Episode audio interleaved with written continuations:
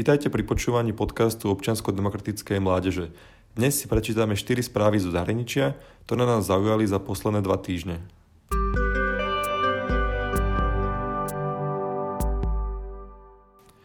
Japonsko ako nečakaný spojenec Ukrajiny ohlásilo ďalší balík pomoci. Hoci dodržiavanie spojeneckej línie sa od Japonska očakávalo, razantnosť krokov Kišidovej vlády prekvapujú rovnako ako reakcie miestneho obyvateľstva. Japonsko nielenže spomedzi azijských krajín zaviedlo najviac a najtvrdších sankcií voči Putinovmu režimu, ale tento týždeň ohlásilo už druhú humanitárnu pomoc Ukrajine vo výške 100 miliónov dolárov. Navyše Japonsko oznámilo prijatie ukrajinských utečencov, čo je pre krajinu vychádzajúceho slnka tradične odmietajúcu imigráciu veľmi prekvapivý krok.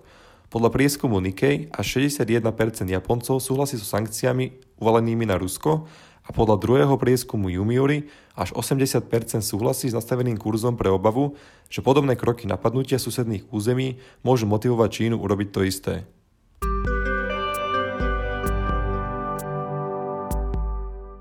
Nárast cien pšenice spôsobuje vážne problémy africkým krajinám.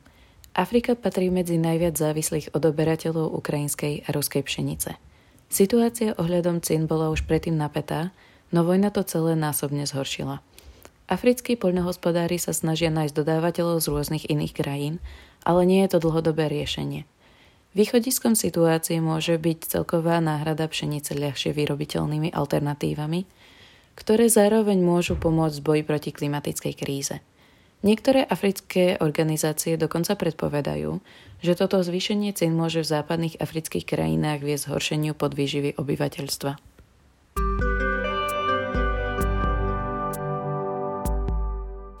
Blízky východ obnovuje vzťahy s Asadom. Sírsky prezident Bashar al-Assad navštívil Spojené arabské emiráty. Bola to jeho prvá zahraničná cesta do arabského štátu od vypuknutia vojny v Sýrii v roku 2011, ktorej sa Asada nepodarilo zosadiť. Návšteva vyslala doteraz najsilnejší signál, že niektoré arabské krajiny sú ochotné znovu nadviazať kontakt s Asadom. Libanon a Jordánsko naliehajú na Spojené štáty americké, aby zmiernili sankcie voči Damasku s cieľom posilniť obchodné väzby. Západ a mnohé ľudskoprávne mimovládne organizácie Asada obvinujú z vojnových zločinov a zločinov proti ľudskosti pri potláčaní protestov v roku 2011. Asad doposiaľ cestoval zriedkavo, navštívil iba Rusko a Irán, krajiny, ktoré Asadovi pomohli ovplyvniť priebeh konfliktu vo svoj prospech. Motívom krajín ako sú Spojené arabské emiráty alebo Saudská Arábia je zlepšiť vzťahy so Sýriou a oslabiť tým Irán.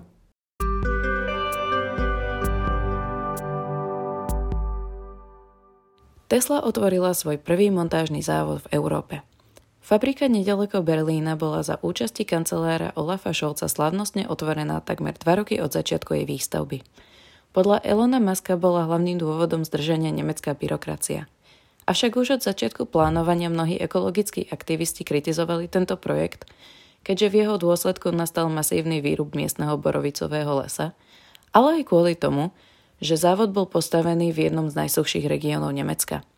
Ročná produkcia fabriky je odhadovaná na 500 tisíc elektromobilov ročne a predpokladá sa, že pôjde o veľkú konkurenciu pre miestne klasické automobilky. Okrem automobilov by mali byť vyrábané aj batérie. To bolo všetko z dnešného newsfiltra. Veríme, že vás naše správy zaujali a do počutia na budúce.